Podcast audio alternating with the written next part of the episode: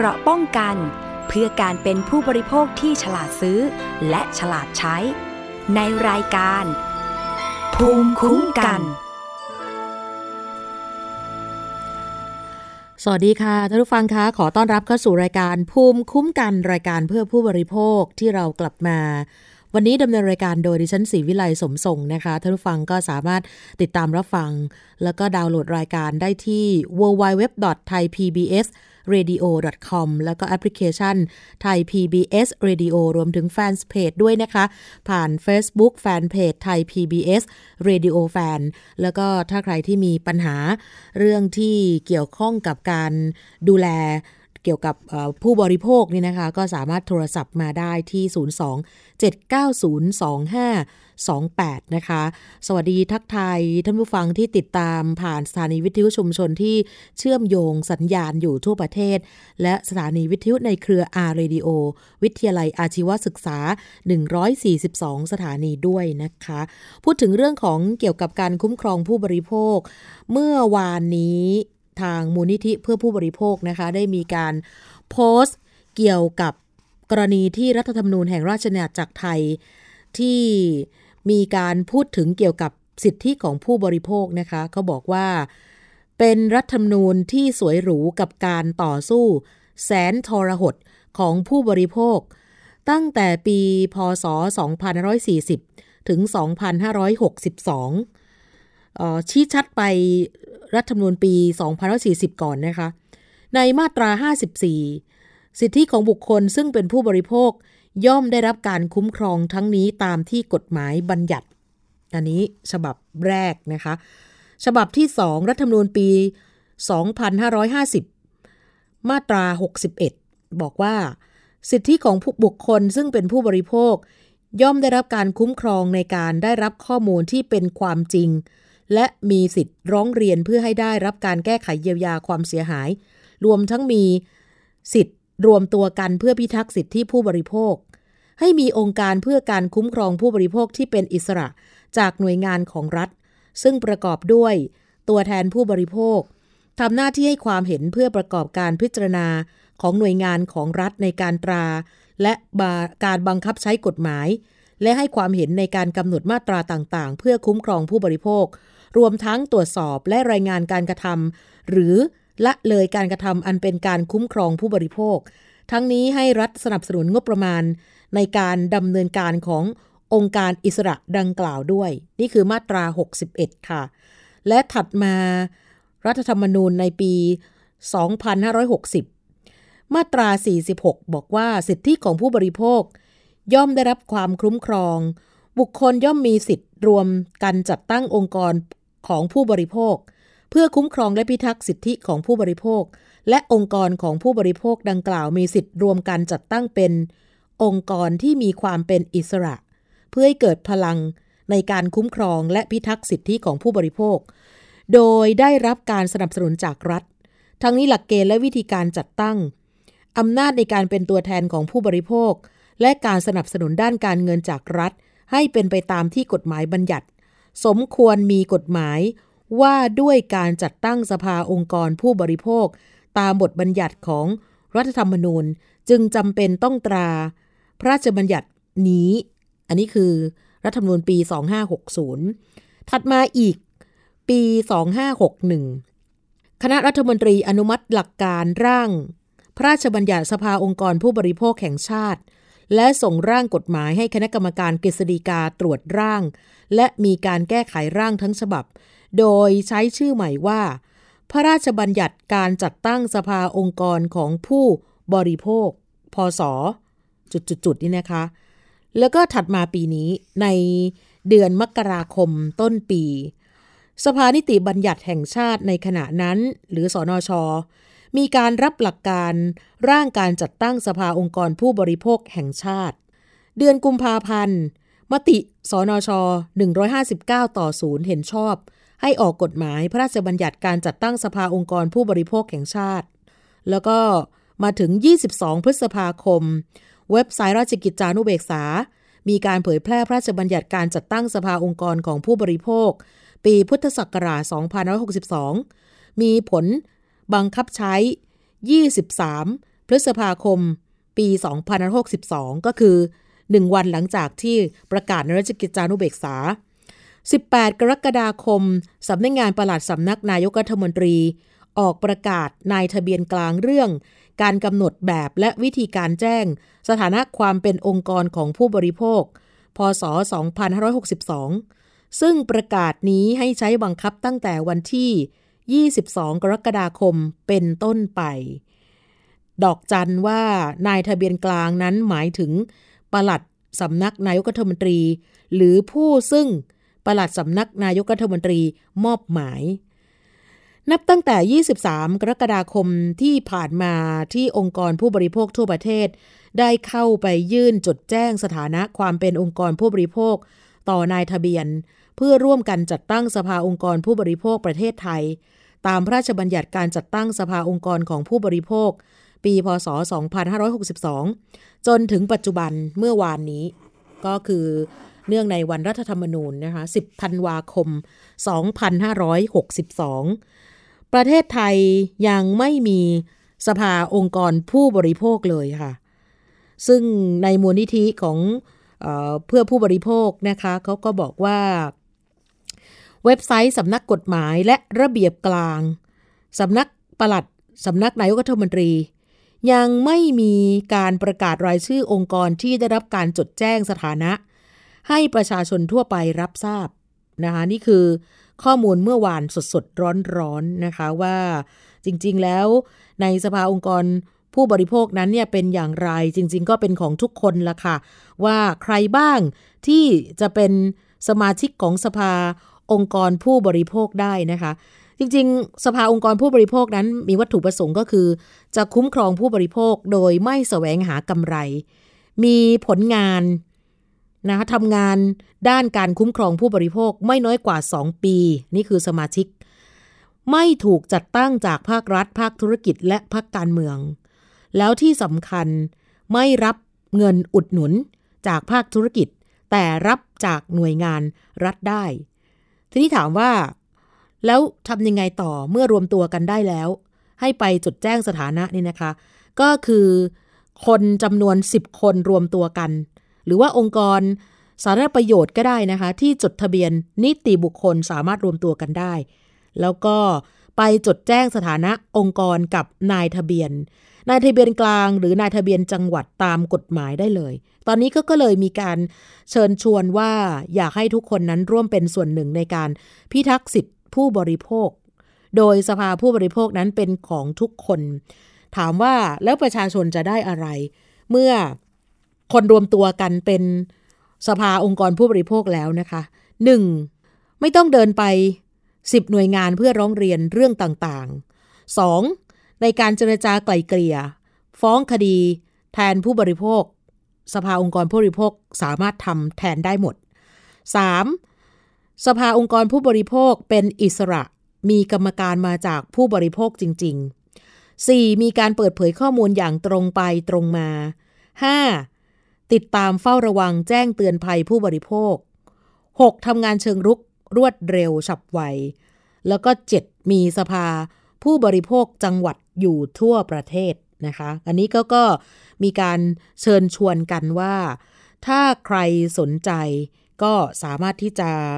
สมัครหรือว่าจะมีการเข้าไปเช็คนะคะว่ามีอะไรเกิดขึ้นบ้างนะคะ โดยเฉพาะข้อมูลที่ประชาชนนั้นเนี่ยควรจะ สนใจรับทราบนะคะสำหรับในส่วนของ w w w opm go.th นะคะ นี่เป็นประโยชน์มากสำหรับท่านผู้ฟังผู้บริโภคทั้งหลายนะคะ คนไทยทั้งหมดนั่นแหละค่ะ เราก็ต้องปกป้องสิทธิ์ของตัวเอง หลายต่อหลายเรื่องราวนะคะ ที่ท่านผู้ฟังได้ติดตามรายการภูมิคุ้มกันมานานตลอดระยะเวลาหลายปีแล้วเนี่ยนะคะ มีเรื่องเยอะมากเลยในแต่ละวันนะคะ อย่างล่าสุดเนี่ยเมื่อช่วง ต้นสัปดาห์ที่ผ่านมา มีกรณีการได้รับความเสียหายจากการใช้บริการสายการบิน ทั้งภายในประเทศต่างประเทศ อย่างเช่น ปัจจุบันก็ยังมีคนถูกเขาเรียกว่าเอาเปรียบอยู่นะคะ อย่างเช่นการยกเลิกเที่ยวบินสายการบินเดินทางล่าช้าบ้าง สัมภาระผู้เสียหายสัมภาระของผู้โดยสารเสียหายบ้าง หรือสูญหายไปเลยก็มี แล้วก็มีการเสียหายจากการขนย้าย รวมถึงระบบการจองตั๋วโดยสารเครื่องบินผ่านช่องทางอินเทอร์เน็ตนั้น อาจจะมีการขัดข้อง หรือการจองตั๋วโดยสารผ่านตัวแทนจำหน่ายไม่เป็นไปตามสัญญา เหล่านี้ สคบเคยมีการรับเรื่องเอาไว้แล้ว แล้วก็เขาก็ก็บอกว่าเดี๋ยวจะมีการหามาตรการคุ้มครองผู้บริโภคเกี่ยวกับการใช้บริการนะคะ แต่ว่าเอาเข้าจริงแล้วเนี่ยมันอาจจะยังไม่ได้ทำแบบทันท่วงทีนะคะ นี่คือสิ่งที่ผู้บริโภคประสบพบเจอกันอยู่นะคะ เพราะฉะนั้นในพระราชบัญญัติการจัดตั้งสภาองค์กรผู้บริโภค ปีพศ 2562 นั้นเนี่ยนะคะเขามีการประกาศเรื่องนายทะเบียนกลาง เกี่ยวกับแบบและวิธีการจดแจ้งสถานะความเป็นองค์กรของผู้บริโภค ฉบับที่ 2 ออกมาแล้ว แล้วก็พูดถึงเรื่องของออสถานที่รับแจ้งนะคะสำหรับใครๆที่ติดตามอยู่นี่นะคะก็บอกว่ามีสถานะความเป็นองค์กรผู้บริโภคที่ไหนบ้าง แล้วก็คู่มือสำหรับประชาชน คู่มือสำหรับเจ้าหน้าที่นะคะแล้วก็มีคำถามคำตอบนะคะใครที่สนใจก็ลองดูนะคะ โดยเฉพาะเเรื่องเกี่ยวกับการประกาศ วิธีการจดแจ้งสถานะนะคะก็เข้าไปอ่านได้ หรือแม้แต่การประกาศในทะเบียนกลางเรื่องแบบ และวิธีการจดแจ้งสถานะความเป็นองค์กรของผู้บริโภคฉบับที่ 2 แล้วก็รวมถึงคู่มือประชาชนเรื่องนี้เป็นเรื่องสำคัญมากนะคะ หลายท่านก็อาจจะคิดว่าเเราไม่จำเป็นต้องทราบก็ได้ เดี๋ยวรอให้เจอเหตุการณ์ก่อน แล้วค่อยว่ากันจริง ๆ แล้วอาจจะมันช้าไปนะคะ ต้องบอกเลยว่าอย่างนั้น เพราะนั้นก็อยากให้ทุกคนนั้นเนี่ยได้ใช้สิทธิ์ตรงนี้ นะเพราะว่าเรามีสิทธิ์อยู่ก็ใช้สิทธิ์ไปเลยนะคะว่าเราเป็นผู้บริโภคคนหนึ่งนะคะถ้าสนใจก็ลองเข้าไปในเว็บไซต์ดูนะหรือว่าเข้าไปใน Facebook มูลนิธิเพื่อผู้บริโภคก็ได้นะคะ ท่านจะได้เห็นว่าเออปัจจุบันนี้เขามีการทำอะไรกันบ้างนะคะ แล้วก็ได้ได้เห็นว่ากฎหมายแต่ละฉบับนั้นเนี่ยโอ้โหมันมีมาตั้งนานแล้วนะคะ แต่ว่า อย่างที่บอกว่าตอนนี้เนี่ยเขากำลังต้องการทุกคนเพื่อร่วมกันจัดตั้งสภาองค์กรผู้บริโภคประเทศไทยตาม พระราชบัญญัติการจัดตั้งสภาองค์กรผู้บริโภค ปี พศ 2562 นะคะ ใครที่อยากจะได้อำนาจแบบ เป็นของประชาชนเลยจริงๆเนี่ยอันนี้แหละน่าจะเหมาะสำหรับหลายท่านก็ลองดูนะคะ น่าจะเป็นประโยชน์จริง ๆ กับตัวท่านเองด้วยกับคนที่อยู่ในสังคมเดียวกันอะไรประมาณนี้นะคะ ก็ก็ลองดูนะคะสำหรับในส่วนของเรื่องนี้ก็ฝากไว้เป็นเรื่องแรก อีกเรื่องหนึ่งนะคะสำหรับเมื่อวานนี้ที่มีการพูดถึงกันเยอะมากเกี่ยวกับเรื่องของการที่ปัจจุบันตามร้านอาหารต่างๆนะคะเขาเริ่มที่จะ ไม่ใช้พวกพลาสติกแล้วนะไม่ว่าจะเป็นจานเป็นช้อนเป็นซ่อมเป็นถุงอะไรพวกนี้นะคะ ประเทศไทยก็เริ่มประมาณ 1 มกราคมปีหน้า อันนี้หมายถึงถุงพลาสติกถุงก๊อบแก๊บนะคะ ที่จะใช้กันตามห้างทั่วไป แต่ว่าประเทศที่อยู่ไม่ไกลจากประเทศไทยเขาเริ่มแล้ว ไต้หวันค่ะ ล่าสุดเมื่อวานนี้มีการห้ามร้านอาหาร และ food court ในห้าง แจกพลาสติก ชนิดใช้ครั้งเดียวแล้วทิ้ง แจกช้อน แจกส้อมหรือตะเกียบ ใช้ครั้งเดียวแล้วทิ้งไม่แจกแล้วนะคะ ซึ่งจะเริ่มในเขตเมืองไทเป New Taipei City เถาหยวน ไถหนาน แล้วก็อื่นๆ รวมถึง 10 เมืองด้วยกันค่ะ นี่ก็ถือว่าเป็นโอกาสเหมาะนะคะสำหรับประเทศไทยก็จะทำตามก็ได้ หรือว่าไม่เป็นไรอีกไม่กี่วันก็จะถึงหนึ่งมกราคมแล้วก็ก็คงจะต้องติดตามกันนะคะ แล้วก็อีกเรื่องหนึ่งเป็นเรื่องอาหารเหมือนเดิมค่ะ ปรากฏว่า ล่าสุดนั้น มีการให้ประชาชน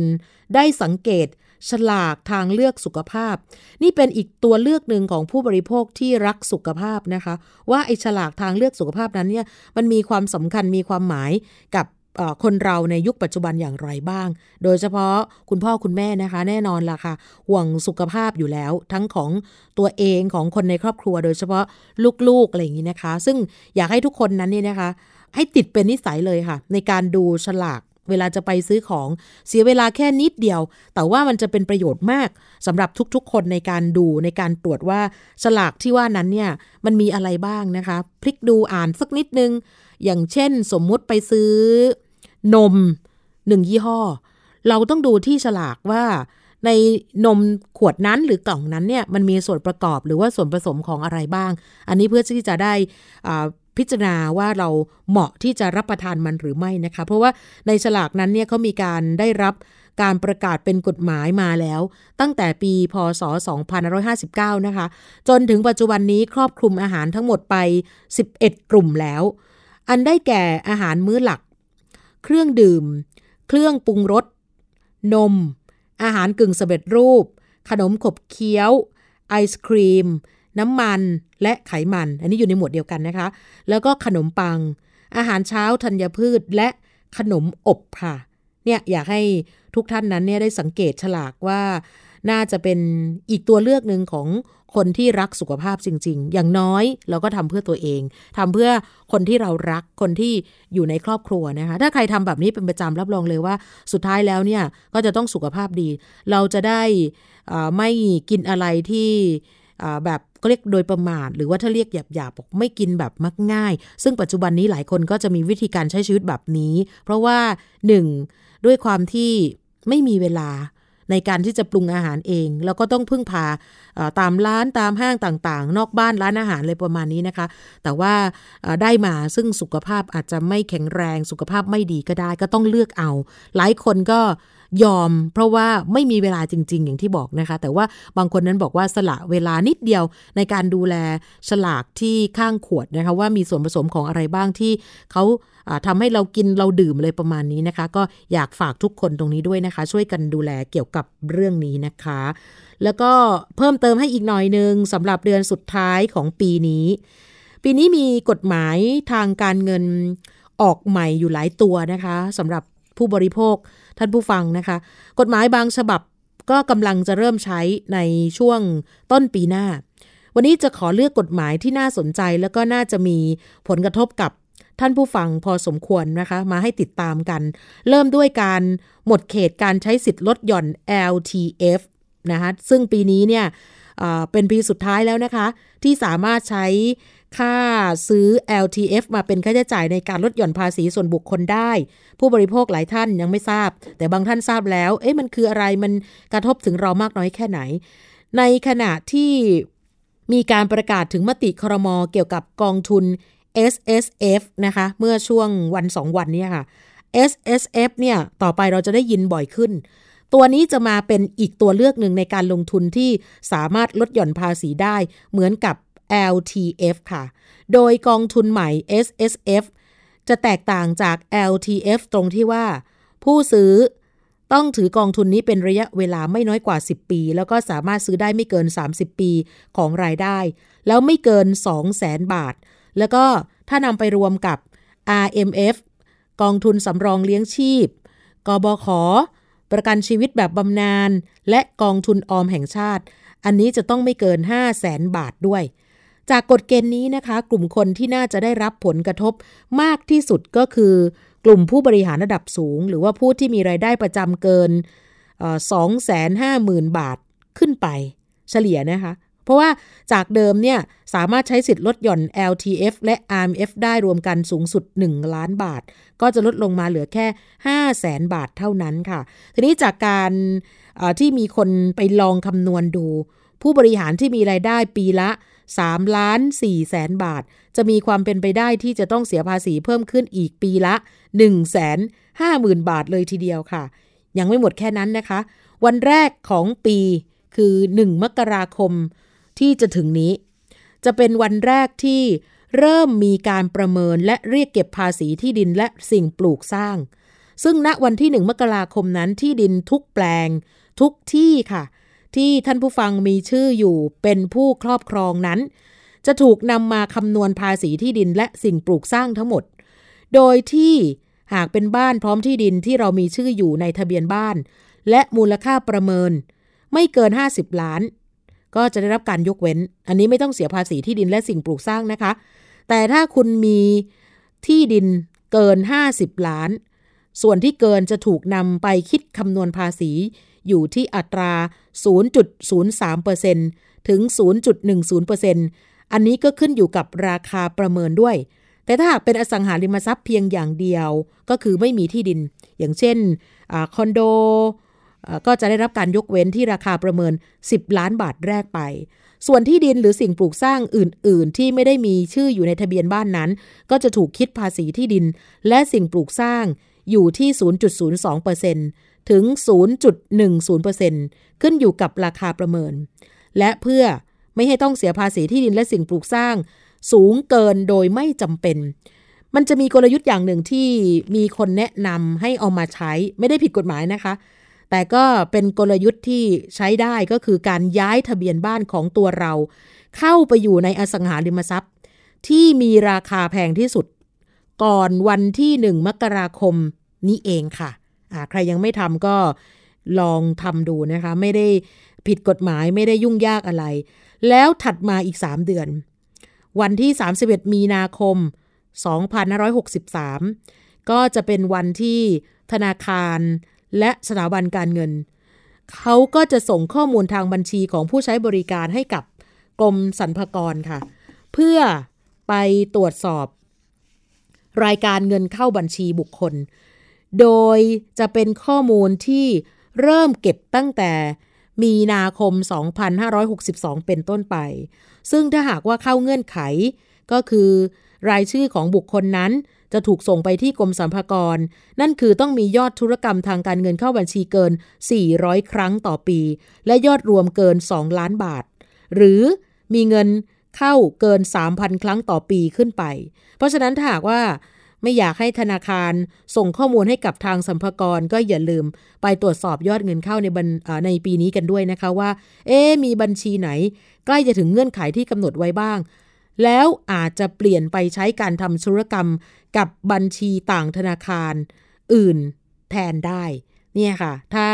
คุณไม่สามารถหลีกเลี่ยง ให้หลุดจากเงื่อนไขการส่งข้อมูลของธนาคาร สถาบันการเงินให้กับทางสัมภากรได้แล้ว จริง ๆ นั้นเนี่ยอาจจะต้องมานั่งคิดการวางแผนภาษี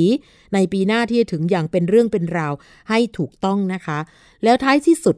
นะเมื่อถึงเดือนสิงหาคมปีหน้า ราววันที่ 11 สิงหาคม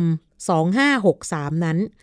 สถาบันคุ้มครองเงินฝาก จะลดความคุ้มครองเงินฝากลงจากเดิมที่คุ้มครองอยู่ที่ 5 ล้านบาทต่อปี ก็จะเหลือเพียงแค่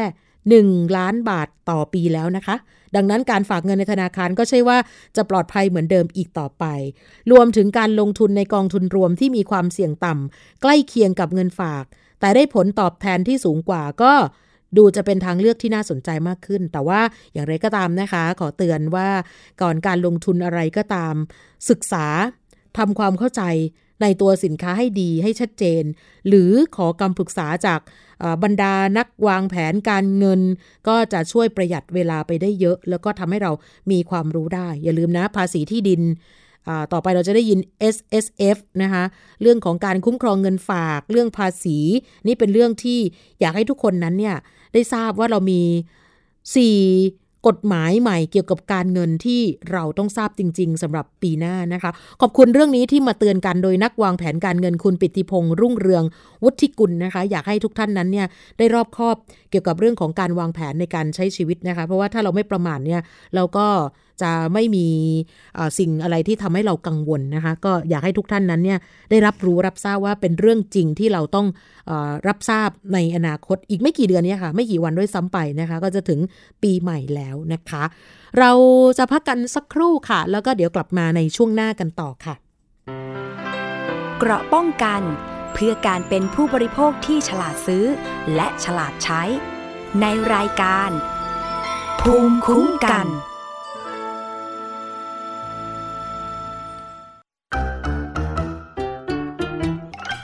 ลินเพลงฮิต ฟังเพลงเพราะกับเรื่องราวทางดนตรีที่ต้องฟัง ทุกวัน 14 นาฬิกา 3 รายการดีที่ให้มากกว่าแค่ฟังเพลง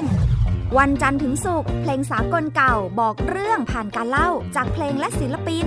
ในรายการดนตรีการโดยบรรยงสุวรรณพอง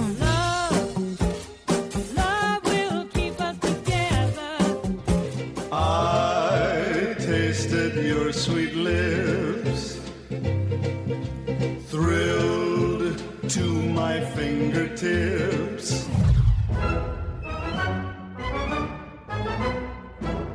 วันเสาร์ชั่วโมงดนตรีและเพลงคลาสสิก ที่เล่าผ่านคนดนตรี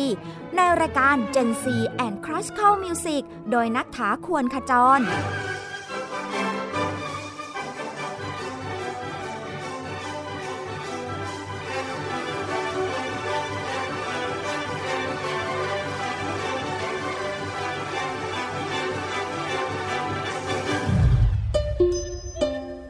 วันอาทิตย์เปิดความรู้และประวัติเส้นทางดนตรี ในเอเชียตะวันออกเฉียงใต้ ผ่านการเล่าและเล่น ในรายการเพลงดนตรีวิถีอาเซียน ASEAN Music Ways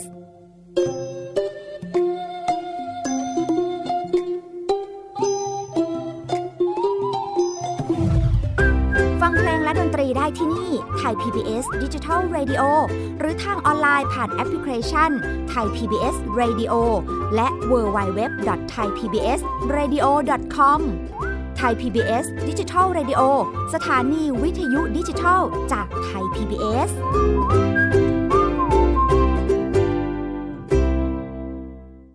มากกว่าด้วยเวลาข่าวที่มากขึ้น จะพัดพาเอาฝุ่นออกไปได้ครับ มากกว่า ให้คุณทันในทุกสถานการณ์ ตามที่กฎหมายดังกล่าวกำหนดเอาไว้ มากกว่ากับเนื้อหาเที่ยงตรงรอบด้านนำมาใช้ในคดีเมาแล้วขับ มากกว่าในทุกทางออกของสังคม ป้องกันไม่ให้ปัญหาเกิดขึ้น มากกว่ากับข่าวรอบวันในทุกมิติ เครนก่อสร้างเกิดอุบัติเหตุขึ้น มากกว่าด้วยการวิเคราะห์ที่ตรงจุด ความพยายามของภาครัฐที่จะแก้ปัญหา และมากกว่ากับทีมข่าวมืออาชีพ ข่าวไทย PBS ให้คุณได้มากกว่า เกราะป้องกัน เพื่อการเป็นผู้บริโภคที่ฉลาดซื้อ และฉลาดใช้ ในรายการ ภูมิคุ้มกันกลับมาอีกช่วงหนึ่งของรายการภูมิคุ้มกันนะคะ เมื่อสัปดาห์ที่แล้วนี่เองนะคะในรายการพูดถึงเรื่องของกรณีที่ เรามีขยะอยู่ปัจจุบันนี้นะคะ ถือว่าค่อนข้างจะเยอะมากแล้วสำหรับประเทศไทยนะคะ ขยะที่เรา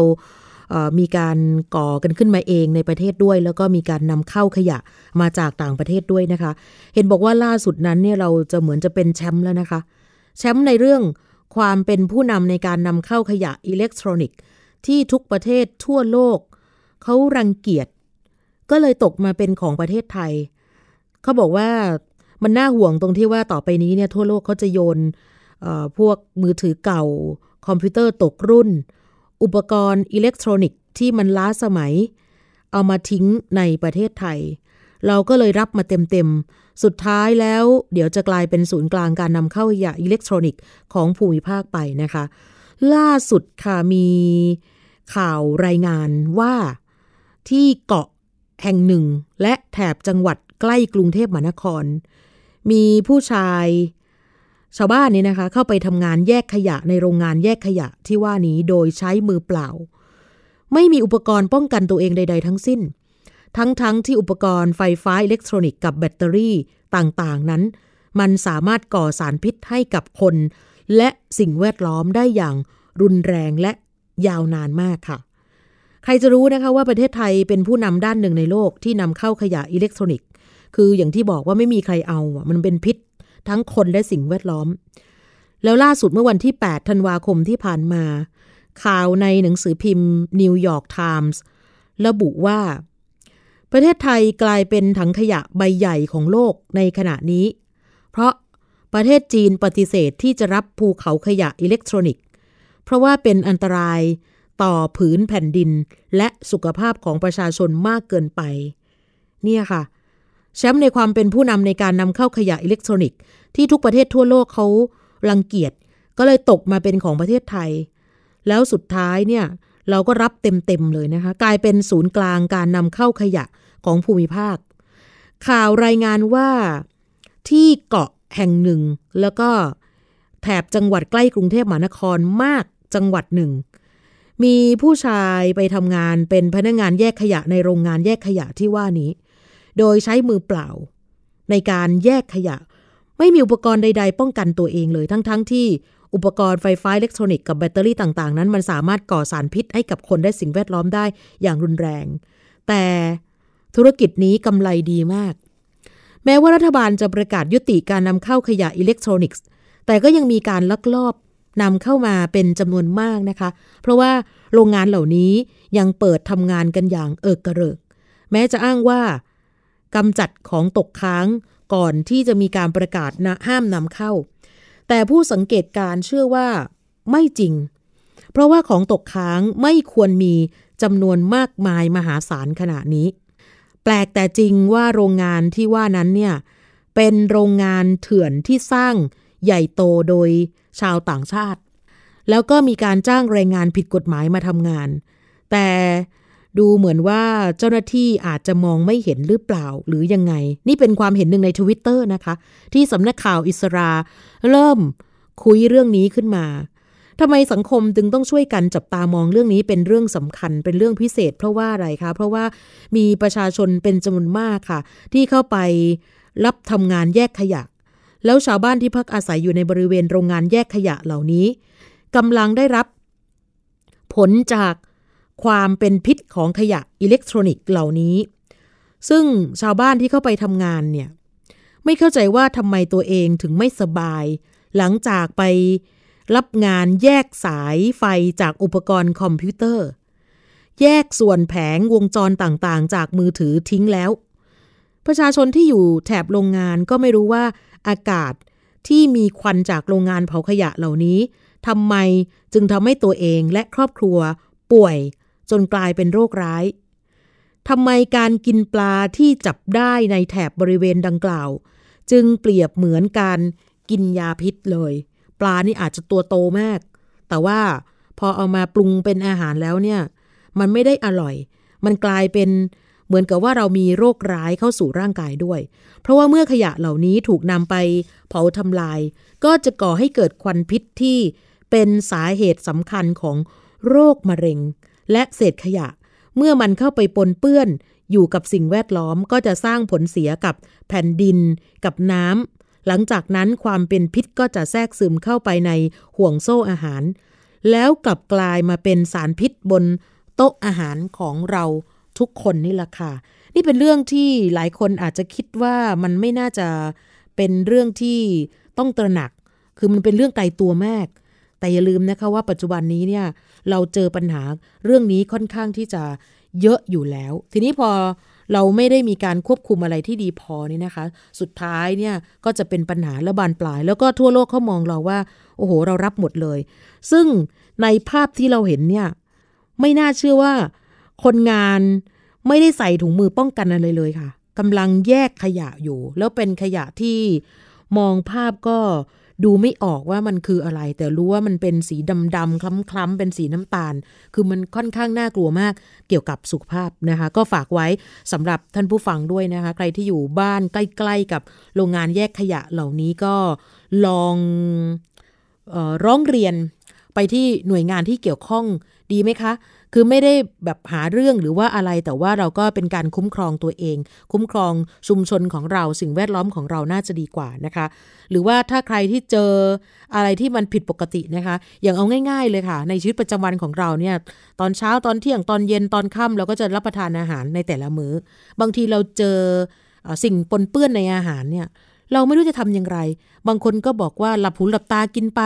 บางคนบอกว่าไม่เป็นไร จ่ายเงินแล้วก็ออกจากร้าน โดยที่ไม่แตะอาหารนั้นเลยก็ได้ แต่บางคนเนี่ยอาจจะจำเป็นต้องกินเพราะว่านั่นหมายถึงว่าซื้อมาแล้ว เนี่ยเป็นอย่างนี้จริง ๆ ปัจจุบันนี้นะคะ เอาเป็นว่ามูลนิธิเพื่อผู้บริโภคฝากเอาไว้นะคะ ว่าถ้าเราเจออะไรที่มันผิดปกติ โดยเฉพาะสิ่งปนเปื้อนในอาหารเนี่ยเราต้องทำยังไงบ้าง อันดับแรกเลยค่ะ เรามีโทรศัพท์มือถือทุกท่านเลยนะคะ ถ่ายรูป แล้วก็เก็บตัวอย่างสินค้าเอาไว้เป็นหลักฐาน ถ้าเราจ่ายเงินแล้ว หมายถึงว่าสินค้านั้นหรืออาหารนั้นเป็นของเรา เราสามารถเก็บได้ค่ะ เก็บเอาไว้ พร้อมเก็บใบเสร็จรับเงินไว้ด้วย อันนี้คือขั้นตอนแรกถ้าเจอสิ่งปนเปื้อนในอาหารที่เรารับประทาน 2. ถ้ากินอาหารจานนั้นเข้าไปแล้ว ควรจะต้องไปพบแพทย์ เพื่อตรวจร่างกาย และขอใบรับรองแพทย์เลยค่ะ ขอใบรับรองเก็บใบเสร็จเอาไว้ โดยเฉพาะค่ารักษาพยาบาล อันนี้ก็เก็บไว้เป็นหลักฐานเหมือนกัน 3. นำหลักฐานทั้งหมดไปแจ้งความร้องทุกข์กล่าวโทษที่สถานีตำรวจเลย อันนี้ก็จะได้เป็นหลักฐานนะคะว่าเรานั้นเนี่ยโดนละเมิดสิทธิผู้บริโภคจริง ๆ หรือถ้าเผื่อว่าเขามี ศูนย์ลูกค้าสัมพันธ์นะคะของตาตามห้างตามร้านอาหารหรือว่าที่ไหนก็ตามนี่นะคะก็จะมีเบอร์โทรศัพท์แจ้งเอาไว้ ก็สามารถโทรแจ้งได้ แจ้งว่าเราต้องการให้เขาดำเนินการอย่างไร เพื่อจะได้แก้ไขปัญหา พร้อมกับมีการชดเชยเยียวยาความเสียหายตรงนั้นด้วยนะคะ และ 4. ถ้าหากเจ้าหน้าที่ไม่รีบเร่งดำเนินการ ขอให้ทำหนังสือถึงผู้ประกอบการ แล้วสรุปปัญหาที่พบ โดยส่งถึง ประธานกรรมการบริหารเลย หรือตำแหน่งอื่นที่เทียบเท่า แล้วก็ระบุความต้องการที่ชัดเจนไปว่าเราจะทำอย่างไรอย่างเช่น จะขอเปลี่ยนสินค้าได้ไหมเนี่ยอย่างล่าสุดที่เราเอ่อมีการพูดคุยกับผู้บริโภคท่านหนึ่งนะคะ ที่เอารถยนต์เข้าไปใช้ที่ศูนย์บริการนะคะ ก็คือนัดหมายกันเช็คระยะอะไรประมาณนี้นะคะ สุดท้ายแล้วไม่รู้ใครมารับรถของเธอไป ล่าสุดนั้นนี่นะคะปรากฏว่าทางศูนย์บริการรถยนต์ยี่ห้อหนึ่งนั้นเนี่ยมีการนำรถใหม่มาให้เธอได้ใช้แล้วนะคะ นี่คือเป็นความรับผิดชอบก็ต้องชมเชยด้วย แต่ว่าสื่อเองก็ช่วยกันแบบถึงที่สุดเลยนะคะ สุดท้ายผู้หญิงคนนี้น้องคนนี้ก็คือ ได้รับการชดเชยก็คือมีรถคันใหม่มาให้ใช้ แล้วก็ผ่อนต่อไปเลยนะคะ ซึ่งในส่วนของคันที่โดนขโมยไปเนี่ยก็จะเป็นหน้าที่ของบริษัทแล้วก็ตำรวจไปที่จะติดตามนะคะ อย่าลืมว่าเราเรามีสิทธิ์ที่จะทำตรงนั้นได้ก็คือขอเปลี่ยนสินค้า หรือขอเงินคืนก็ได้ค่ะ และขอให้ชดเชยค่ารักษา ถ้าสมมุติว่ามีเหตุการณ์เจ็บป่วยเกิดขึ้น รวมถึงจ่ายค่าเสียเวลา ค่าขาดประโยชน์ และค่าใช้จ่ายในการติดต่อกับผู้ประกอบการ รวมถึงทำหนังสือชี้แจงเหตุผล แล้วก็ขอโทษต่อผู้เสียหายและสาธารณะด้วย อันนี้เป็นวิธีการที่ถูกต้องเราเอ่อต้องการแบบนี้เขาก็ต้องทำตามแบบนี้นะคะ จะ 4 ข้อ 5 ข้อก็ตาม อย่าลืมนะคะว่าผู้ที่ผลิตอาหารปนเปื้อนออกมาจำหน่าย ออกมาแจกจ่าย นะออกมาให้คนได้รับประทานกันเนี่ยถือว่ากระทำความผิดตามกฎหมาย พรบอาหารปีพุทธศักราช 2522 ในมาตรา 25 วงเล็บหนึ่งเรื่องอาหารไม่บริสุทธิ์ โดยมีบทลงโทษอยู่ในมาตรา 58 ว่าต้องระวางโทษจำคุกไม่เกิน 2 ปี หรือทั้งจำทั้งปรับเลยนะคะ นี่เป็นเรื่องที่หลายคนอาจจะไม่รู้ นะคะว่ามันมีโทษจริง ๆ นะคะ บทลงโทษมีชัดเจนมาก ถ้าปรับก็ไม่เกิน 20,000 บาท หรือทั้งจำทั้งปรับนะคะ แล้วก็ล่าสุดเนี่ยเมื่อไม่กี่วันนี้เอง ที่เราเห็นข่าวว่าเป็นชาเขียวเป็นชาปั่นด้วยนะคะ เจ้าดังอีกแล้ว คราวนี้เจอเป็นเกล็ดพลาสติกอยู่ในแก้วเลยค่ะ เป็นลูกค้าหนุ่มคนหนึ่งนะคะ ไปซื้อชาเขียวปั่น จากร้านกาแฟเจ้าดัง แล้วก็เอามา ดื่มสิคะกะว่าจะดูดดื่มให้แบบอื้อหือหายกระหายเลยนะคะ แต่ก็ต้องผงะเจอเกล็ดพลาสติก นอนก้นอยู่ เต็มก้นแก้วเลยค่ะ แถมกลืนกินเข้าไปแล้วด้วยนะคะ ปรากฏว่า เอ้าทำยังไงดี ไปหาผ้ามากรองดูชัดๆสิว่ามันเกิดอะไรขึ้น เจอเต็มๆเลยค่ะ เป็นเกล็ดแก้วเกล็ดปริศนาอะไรบางอย่างนะคะ นี่เขาบอกว่าไปซื้อมาจาก ปั๊มแห่งหนึ่งนะคะ เนื่องจากว่า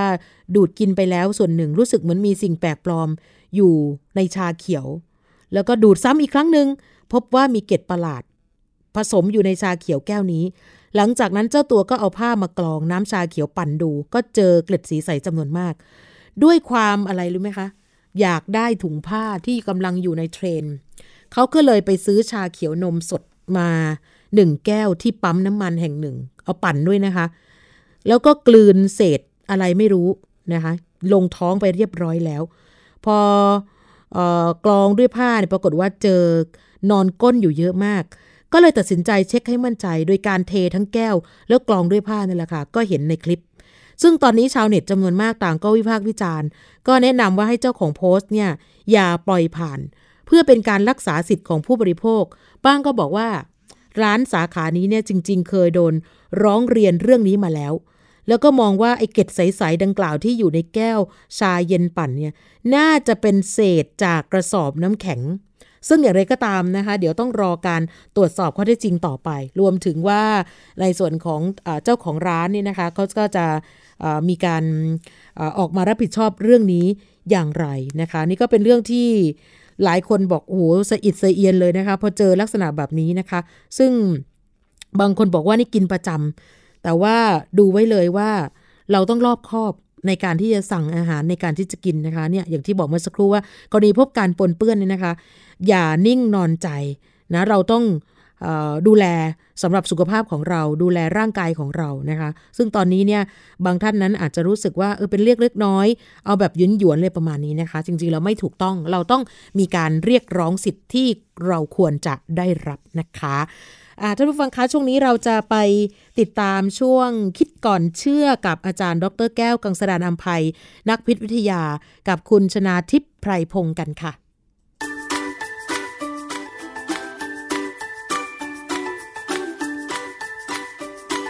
ช่วงคิดก่อนเชื่อ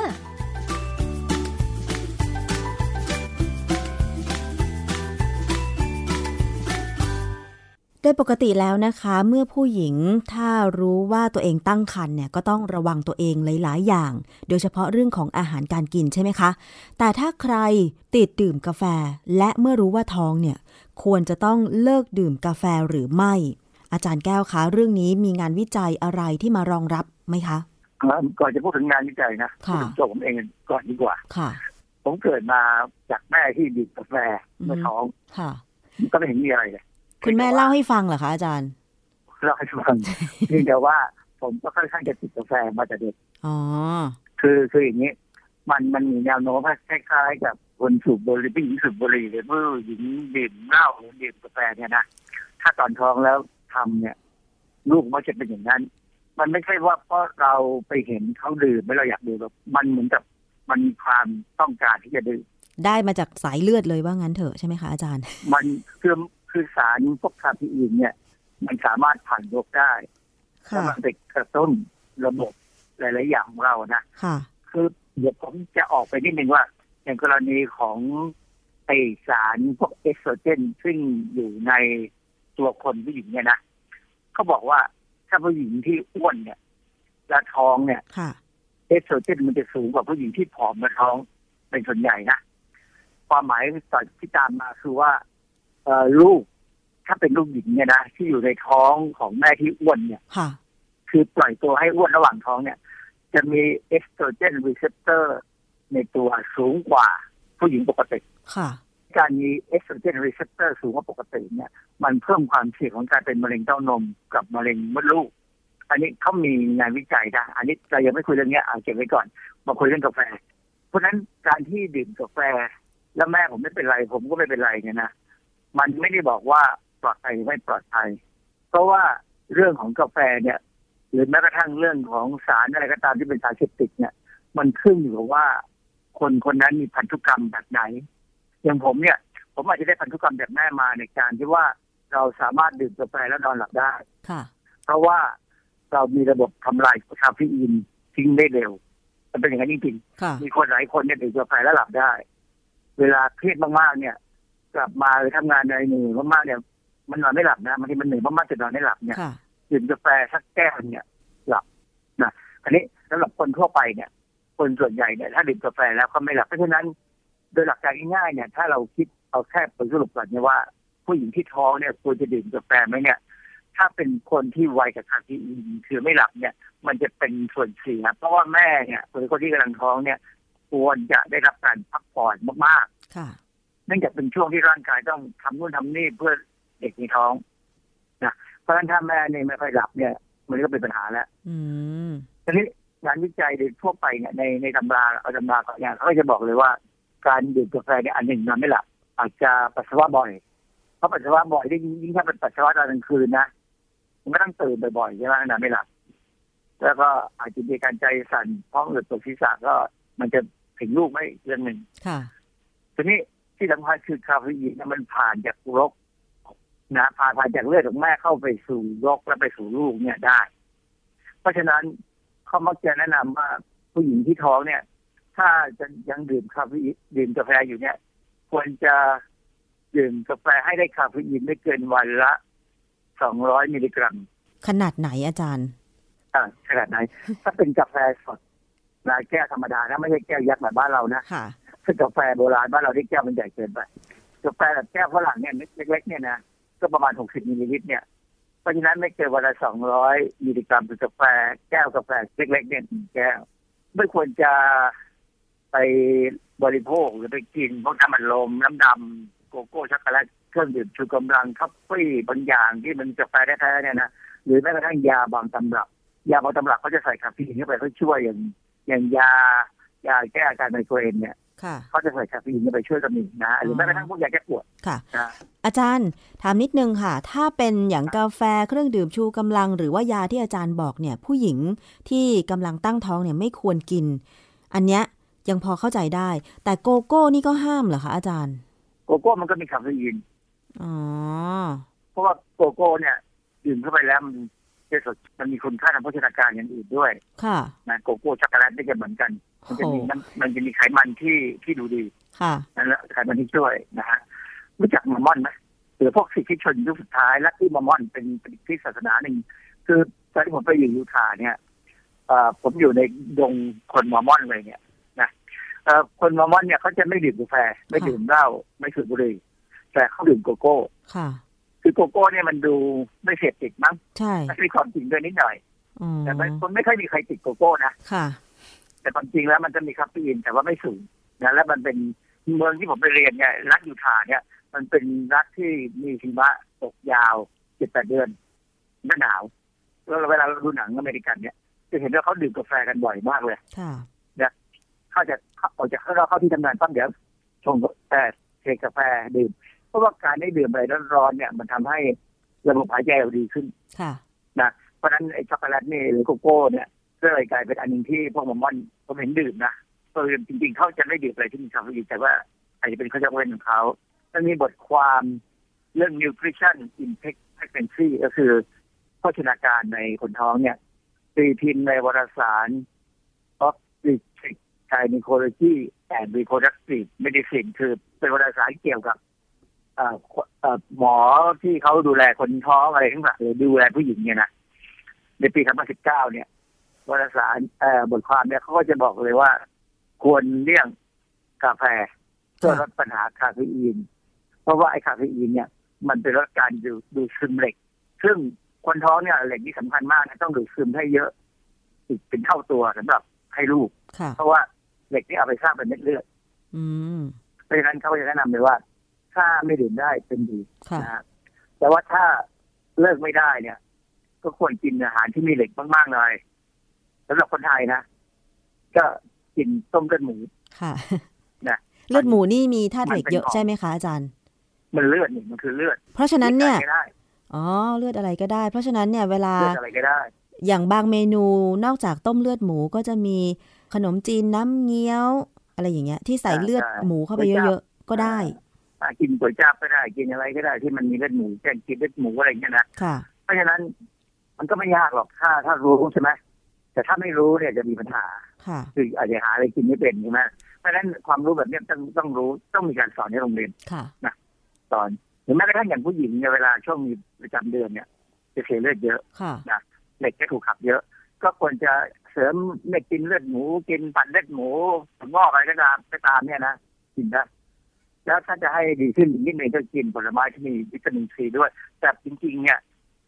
เหล็กจากเลือดหมูหรือเลือดไก่ก็ตามเนี่ย เป็นเหล็กที่ดูดซึมดีมาก อ๋อเหรอคะ ดีกว่าพวกยาเม็ดเหล็กเยอะเลยโอ้เพราะว่าจะเป็นเหล็กที่อยู่ในรูปที่เราเรียกว่า hemin ซึ่งเป็นรูปที่ร่างกายชินมากแล้วก็ดูดซึมได้ดี ค่ะ คนที่ท้องเนี่ย ไม่ควรได้ได้รับคาเฟอีนเกิน 200 มิลลิกรัมต่อวันคำนวณง่ายๆ คือกาแฟสำเร็จรูปสองถ้วย ผมก็ไม่แน่ใจเหมือนกันว่า ถ้าเราบอกว่าเป็นไอ้ three in one สองถ้วยไหวไหม หรือจะเอาเป็นกาแฟโบราณหนึ่งถ้วยใหญ่ ค่ะ ก็น่าจะพอไหวนะ ไม่แน่ใจกาแฟโบราณที่ถึงใหญ่เข้มมากเลยนะใช่ค่ะ ผมว่าขมเลย คนคนคนท้องเนี่ยก็จะดื่มกาแฟโบราณเนี่ยนะก็ควรจะแก้วหนึ่งต่อวันเลยอะกินมันทั้งวันไปเลยจิบจิบเอานะอย่าอย่าดื่มมันเพื่อๆทีนี้ประเด็นอีกอันหนึงที่เขากังวลก็คือว่า จากการสรุปเนี่ยนะจากบทความเขาบอกว่า การดื่มกาแฟเนี่ย มีแนวโน้มทำให้ลูกออกมา มีน้ำหนักตัวต่ำกว่าเกณฑ์ค่ะ หรืออาจแท้งได้ แล้วมันก็มีบทความวิชาการ ที่เป็นลักษณะที่เขาเรียกว่าเมตา a นาลิซิสเมตา a นาลิซิสเนี่ยเป็นวิธีการประเมินเอาบทความเยอะๆเนี่ย ที่ทำงานวิจัยเกี่ยวกับเรื่องของสิ่งที่เราสนใจเนี่ย เอามาประเมินว่า แนวโน้มของงานวิจัยหลายๆชิ้นเนี่ยมันไปในทางเดียวกันไหมค่ะเขาก็มีเมตา a นาลิซิสที่ดูความเสี่ยงของการท้อง แล้วก็การแท้ง แล้วก็ไอปริมาณ กาแฟที่ดื่มระหว่างท้องเนี่ยนะค่ะตีพิมพ์ในวารสาร International Journal of Gynecology and Obstetrics ซึ่งคือเป็นวารสารเกี่ยวกับคนท้องนั่นแหละนะฮะเขากล่าวว่าในการดื่มกาแฟเนี่ยมันเพิ่มความเสี่ยงของของการแท้ง เช่น เพิ่มขึ้นร้อยละสิบเก้าสำหรับการกินคาเฟอีนที่เพิ่มขึ้นทุกร้อยห้าสิบมิลลิกรัมต่อวันค่ะก็หนึ่งแก้วอะไรเงี้ยนะ ประมาณหนึ่งแก้วของกาแฟเนี่ย คือคือหมายความว่าถ้ากินหนึ่งแก้วอาจจะไม่เป็นไรแต่ว่าถ้าเป็นแก้วที่สอง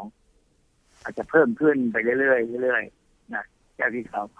มันมันจะน่ากลัวหรือว่าเอาพูดง่ายๆก็บอกว่าเพิ่มขึ้นร้อยละแปดสำหรับการดื่มกาแฟที่เพิ่มขึ้นทุกสองถ้วยต่อวันค่ะก็แล้วแต่เราจะประมาณเอาว่าจะเอายังไง เช่นเออถ้าดื่มถ้าดื่มสองถ้วยยังไม่เท่าไหร่แต่ถ้าสองถ้วยต่อเพิ่มขึ้น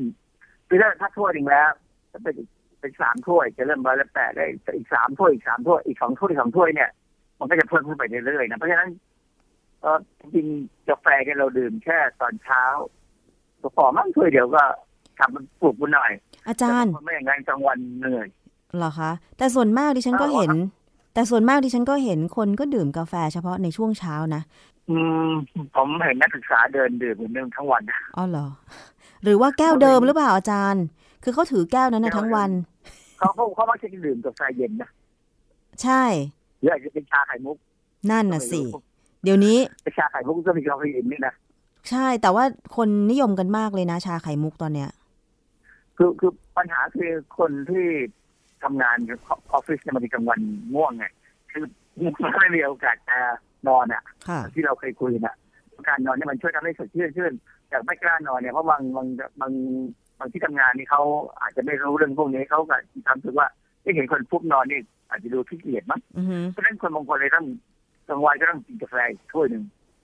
เมื่อก่อนผมเป็นอย่างนี้ไงค่ะก่อนที่ผมจะรู้ว่าควรจะนอนอือฮะก็ต้องดื่มกาแฟเหมือนกันซึ่งบางทีมันก็ทรมานทรกรรมนะมันตีกันระหว่างกาแฟกับความง่วงค่ะ โดยสรุปแล้วอาจารย์ ปริมาณของการดื่มกาแฟที่เพิ่มมากขึ้น มันสัมพันธ์กับการตั้งท้องยังไงคะมันจะทำให้เขาและแท้งไง คือยิ่งดื่มมากหมายความว่าโอกาสเสี่ยงแท้งก็จะสูงตามใช่ไหมคะใช่ก็จะสูงขึ้นไปเรื่อยอ๋อๆเขาค่ะประเมินแบบนั้นนะค่ะ แต่ว่าอันนี้มันก็แล้วแต่คนน่ะคือ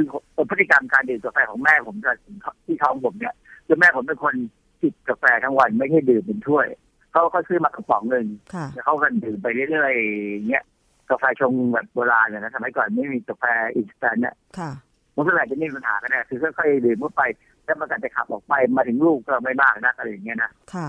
แล้วผมก็เป็นนิสัยแบบนั้นนะหลังๆนี่ผมก็ดื่มกาแฟแบบแก้วหนึ่งก็จิบไปเรื่อยๆไม่ได้ดื่มรวดเดียวหมดในมื้อไงบางทีนะส่วนใหญ่ผมเข้ายกเว้นกรณีที่ถ้ากินอาหารที่มันเลี่ยนๆหน่อยอย่างเช่นไข่ดาวแบบแบบเนี้ยมันต้องใช้กาแฟช่วยค่ะ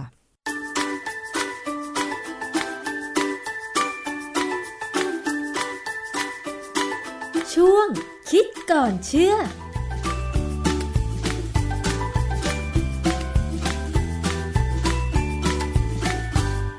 คิดก่อนเชื่อกับอาจารย์ ดรแก้วกังสดานอัมภัยนักพิษวิทยากับคุณชนาทิพย์ไพรพงศ์นะคะ ก็ได้ประโยชน์ดีมากเลยเพราะว่าหลายท่านนั้นเนี่ย ในแต่ละวันนี้อาจจะหลายแก้วนะคะ จริง ๆ ไม่น่าจะควร 2 แก้วค่ะ อะไรก็ตามที่มันมากเกินพอดีเนี่ยมัน มันไม่ดีต่อสุขภาพแน่ๆนะคะ เพราะฉะนั้นก็ลองคิดดูก็แล้วกันนะคะสำหรับคนที่ชอบดื่มกาแฟมากๆ ซึ่งตอนนี้นะมันมีอีกอย่างหนึ่งที่กำลังเป็นเทรนด์มากเลยนะเขาเรียกว่า fever จริง ๆ ค่ะ ไข่เค็ม ตอนนี้ไม่ว่าจะเป็นอาหารคาวหวานนี่โอ้โหเอาไข่เค็มนี่นะคะ มาเป็นส่วนผสมหนึ่งในนั้นเป็นเมนูสุดฮิตที่เขาบอกว่าไม่ว่าจะอยู่ในอาหารคาวหวานก็เค็มเค็มมันมันอร่อยดีมากนะคะ เป็นอาหารหวานก็มีละ นะคะ ก็เอามาเอาไข่เค็มมามีส่วนผสมด้วยนะคะ มีลาเต้ไข่เค็มนี่อยู่ในกาแฟด้วยนะคะ ไม่น่าเชื่อ โดนัทไข่เค็ม มันฝรั่งไข่เค็มนี่ แล้วก็ยังจะมีไอศครีมไข่เค็ม โจ๊กคัพไข่เค็ม ขนมปังไข่เค็ม ครัวซองลาวา ไข่เค็ม บัวลอยบิงซู ไข่เค็ม แล้วก็มันฝรั่งทอด ซอสไข่เค็ม มาม่ารสผัดไข่เค็ม ซอสไข่เค็ม โอ้ย คือสารพัดเยอะมากที่พูดนี่ก็คือจะเตือนอ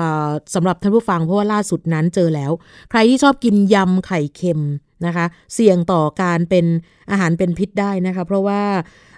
โครงการอาหารปลอดภัยโดยศูนย์วิจัยและประเมินความเสี่ยงด้านอาหารปลอดภัยได้ออกมาเตือนท่านผู้ฟังประชาชนทุกท่านนะคะ ใครก็ตามที่ชอบกินอาหารจำพวกยำไข่เค็ม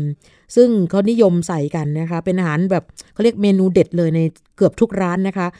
คนที่ชอบกินอาหารประเภทนี้ควรระมัดระวัง ให้เลือกร้านที่สะอาดถูกสุขลักษณะ เพราะว่ามีการไปสำรวจนะคะ เป็นการสุ่มตรวจเมนูชนิดนี้ก็คือยำไข่เค็ม พบว่ามีการปนเปื้อนของเชื้อซัลโมเนลลาที่เป็นสาเหตุทำให้เกิดโรคอาหารเป็นพิษอยู่มาก จากการตรวจสอบยำไข่เค็มมาสี่เจ้า มีเชื้อซัลโมเนลลาปนเปื้อนอยู่ทั้งหมดเลยนะคะ ก็ถือว่าขัดกับหลักเกณฑ์ คุณภาพทางจุลชีววิทยาของอาหารและภาชนะสัมผัสอาหารฉบับที่ 3 ของกรมวิทยาศาสตร์การแพทย์ ที่กำหนดให้อาหารประเภทยำ ต้องไม่พบเชื้อซัลโมเนลลาปนเปื้อนเลย ดังนั้นขอเตือนท่านผู้ฟังนะคะ ที่ชื่นชอบทานอาหารประเภทยำแบบนี้ ขอให้เลือกร้านที่สะอาดได้มาตรฐาน ผู้ปรุงก็เหมือนกันนะคะ ควรจะมีการรักษาสุขลักษณะ ส่วนบุคคลที่ดี ที่สำคัญควรรับประทานยำที่ปรุงสุกใหม่ ๆ ก็ดีกว่านะคะ จะช่วยลดความเสี่ยงจากการติดเชื้อซามโมเนล่าลงได้ ร้านค้าก็ต้องสวมถุงมือนะคะ ขณะมีการหยิบจับวัตถุดิบไม่ใช่ใช้เขียงหั่นเนื้อ สัตว์ดิบ แล้วก็เนื้อสัตว์ปรุงสุกแล้วมาร่วมกัน ลวกวัตถุดิบต่างๆ ให้สุกก่อนแล้วนำมาปรุงสุกนะคะ ไม่ไอจามรดอาหาร แล้วก็ล้างมือให้สะอาดทุกครั้งหลังเข้าห้องน้ำนะคะสำหรับใครที่กินอาหารที่ปนเปื้อนเชื้อซัลโมเนลลาเข้าไปเนี่ยก็คือมีอาการคลื่นไส้อาเจียนท้องเดิน ปวดหัวปวดท้องมีไข้หนาวสั่น และอ่อนเพลียอาจจะมากหรือน้อย ขึ้นอยู่กับปริมาณเชื้อที่ได้รับ และภูมิต้านทานของแต่ละคน เพราะฉะนั้นก็ขอให้ระมัดระวังในส่วนของเชื้อตัวนี้ด้วยนะคะไม่ใช่ว่าเอะอะอะไรก็ไข่เค็มไข่เค็ม แต่ว่าอาจจะมีเชื้อก็เป็นไปได้นะคะ ก็สามารถหลีกเลี่ยงได้นะคะโดยตัวเราผู้บริโภคเป็นผู้กำหนดนั่นเองค่ะ วันนี้หมดเวลาแล้วนะคะสำหรับรายการภูมิคุ้มกันพรุ่งนี้กลับมาเจอกันใหม่ เวลาเดิม สวัสดีค่ะ ติดตามรับฟังรายการย้อนหลังได้ที่เว็บไซต์และแอปพลิเคชันไทย PBS Radio ไทย PBS ดิจิทัล Radio วิทยุข่าวสารสาระ เพื่อสาธารณะและสังคม